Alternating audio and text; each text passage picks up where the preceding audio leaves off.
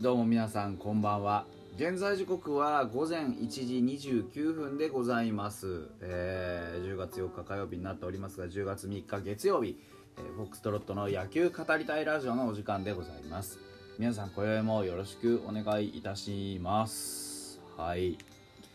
えー、本当の本当にシーズンが、ね、プロ野球2022シーズンね NPB の2022シーズンにまあ終止符が打たれました、えー今日のね試合、えー、と d n a とヤクルトの試合をもってですね2022年の本当に最後の最後正真正銘、えーレギュラーシーズンの日程は全てを完全に終了し、えー終了と、まあ、終了し、えーまあね、幕がピリオドがねたれるということになりました。まああのヤクルトさんは今日はね、えー島捕手それから坂口外野手それからあとは何ですか、えー、と内川内野手のねそれぞれの、あの子たちがね、えー同時に引退するということで引退のセレモニーなんかもやっておりました。でそれもまあね涙を呼ぶ非常にね感動的なものだったんですがやはり一番すごかったのはもう村上ですわね、えーまあ、今日は何と言ってもまあね令和になって初めてね当然ですけど令和になって初めてそしてあのー本当ね長い日本プロ野球の中でもとうとう日本人があの55本を超えて56本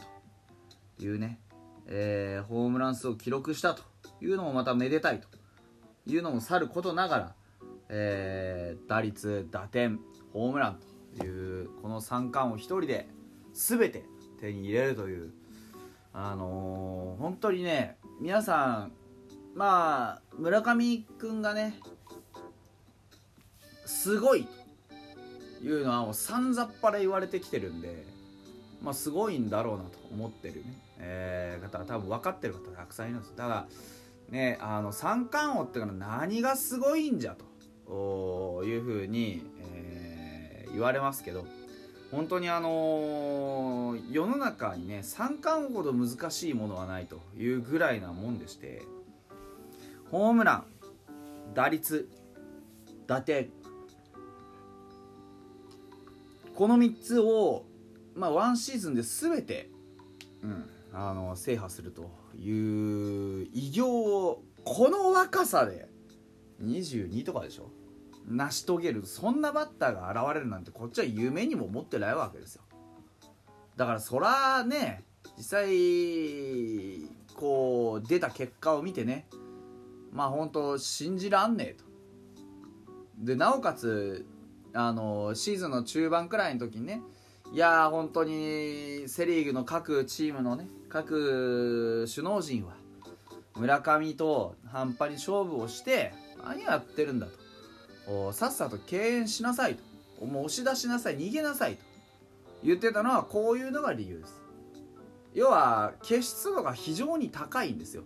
これまでの球史を照らし出してみても彼に被験するだけの成績を残しているバッターってのはほぼいないわけです。いいですか皆さん。この年齢で、ね、22とかそんな大卒1年とか2年とかそういうレベルの、ね、年齢でんな打率打点ホームラン全てを一人で根こそぎかっさらっていくようなそんなやつはこれまでもおらんしこれからも下手したら彼以外では出ないっていうレベルなんです。だから尋常じゃないんです。尋常ではないの。彼が残した成績っていうのは本当に球史に残るレベルだし本当に歴史を塗り替えるレベルなんですよ。56本を打つっていうのはあのーこれだけでもやばいんですよ。長い NPB の歴史を紐解いても55本以上打ったっつうのはね当然ですけどたった今回の村上と、ね、もう一人バレンティンという化け物じみた2人以外にはないんですよ。いいですか？歴史の中で彼と同じような繰り返しになりますけど 成績を残したやつはおらんのですよ。だから誰も止められないからと。勝負をするんじゃないと。いうことを僕は言ってたわけですね。歴史に名を残すレベルのおまあ勝負ができる。そういう選手ならばまあ決め球じゃないですけどあのー、ある程度ね相手にして不足なしと。言って戦うことも全然できるでしょ。でも打たれたピッチャー面々ね多分確認したって球史に名を残すようなレベルのねピッチャーまあ言っちゃ悪いですけどね。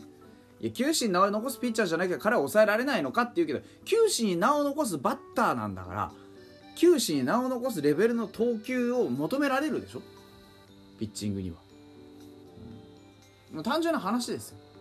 それはもちろん確率論で言えばピッチャーが7割勝ちます。でも彼はデフォルトでその割合の計算をひっくり返しちまうほどに結出した能力を持ってるんですよ。とにかく何が言いたいかっていうと村上がすすぎて誰が止められるんだこんなもんっていう話。でレギュラーシーズンの最後に非常にいいバッティングを見せましたから今日もマルチヒットでしたしね。ですから、まあ、もしかしたらあ CS に向けて非常に良い、ねあのー、状態が整っているのかもしれない、あ、難しいですね。どういう風になることやということです、うん、すっかりね、あのー、やはりこう村上を語る時に必ず出てくるのは清宮の話ですけど清宮自身がやはりこうそう言ってるようにまあ清宮の中でね、えー、村上は村上清宮は清宮という捉え方はもうすでにできていると思いますしなんかもうねあのー、彼と比べて自分がダメだみたいなそういうちょっとこう卑下するようなメンタルってのはやっぱり彼持ってないんですよね。うん、あの SNS とかもやってないですしって言ってヘラヘラヘラヘラじゃねえなあのケラケラ笑ってねあのー、まあ、インタビュー受けてる姿が非常によく思い込むじゃないですか。うん、あのー、インタビュー記事とかっていうのを見ましたけど世代の名前もね清宮世代から村上世代にまあもう仕方がないでしょ。だから何度も言いますけどあの球史に名を刻むレベルの選手なんでね、うん、だから別にそれ自体は何にも悪くはなくって、うん、ただその何て言うんでしょうね。傑出しすぎた彼をね世代の中その一つの野球選手として彼をどう受け止めるのかっていう清宮のね。うんなんかそのまあちょっとした苦悩もまあ見えましたし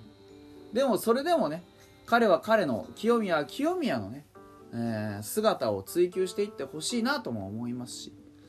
うん、だって同世代に村上がいてさ同じパワーヒッターでやってますっていうのもなかなかねあの弾けるもんだけどでも彼はそれでもホームランっていうのはすごく魅力があるんだとやめられないんだっていう話をしていましたしこういう努力を今重ねて本当に良かったなと思ってるんだっていうことも記事の中で言ってました。あだから彼は今足元を一生懸命固めて自分の中でねうんまあ清宮幸太郎っていう一つのまあ自分の中の姿を極めようと今しているという最中なんだと僕は思っています。だから清宮ちょっとねこうやっぱどうしてもファンだからさ思っちゃうわけですよ。こんな清宮がすげえことをやるわけじゃないですか。ただ清宮は世代の中心に彼がいてくれるおかげでまあ自分たちのねそのモチベーションにもなってるんだと。彼がいる。いつどんなに自分がやったとしても彼が常に上にいると。そこに追いつけ追い越せってやるからこそうまくなれるんだと。いう話をねやっぱりしてるわけですから、うん、彼自身がね、あのー、そこをきちんとまあ心の中にね、うん、あの置いておけるというかあの処理ができるんであればねあのー、それは彼自身のね経験値にやっぱりなってるんだろうなとも思いますし。でも本当にねあの村上さんにおかれましてはあのおめでとうございますというお話です。で各種タイトルも決まってきました。まあパ・リーグに関してはあのいろんなねえー、選手がこういろんなところで当然ホームランをとホームラン王山川ですしね。打率は松本剛がとうとう確定という形で昨日ねあの確定させました。でやっぱり松本剛もそうですけれども自分のねできることっていうのをきちんとやりきるというかね。うん、あの最後まで松本剛も打席に立ったじゃないですか。ああいうのですよね、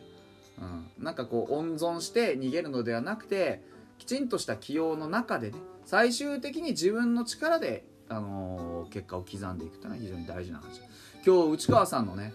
あのー、打席見ててちょっと思いました。な松本剛やっぱり内川さんに打打撃の形似てるよね。うん。なんかこうダブりました。やっぱ引っ張っていくところも逆方向に打っていくところもなんかだこう打撃がダブりました。だからやっぱり極めると何かね一つ共通したものって出てくるのかなというちょっとした面白みもあったりなんかしたりして。はい、というわけで、えー、なんずらっと話してきましたけど本当に村上すげえなっていう話でございました。いつか清宮もね被験する何かを見せつけていけるようにね応援していきたいなと思います。それではまた明日。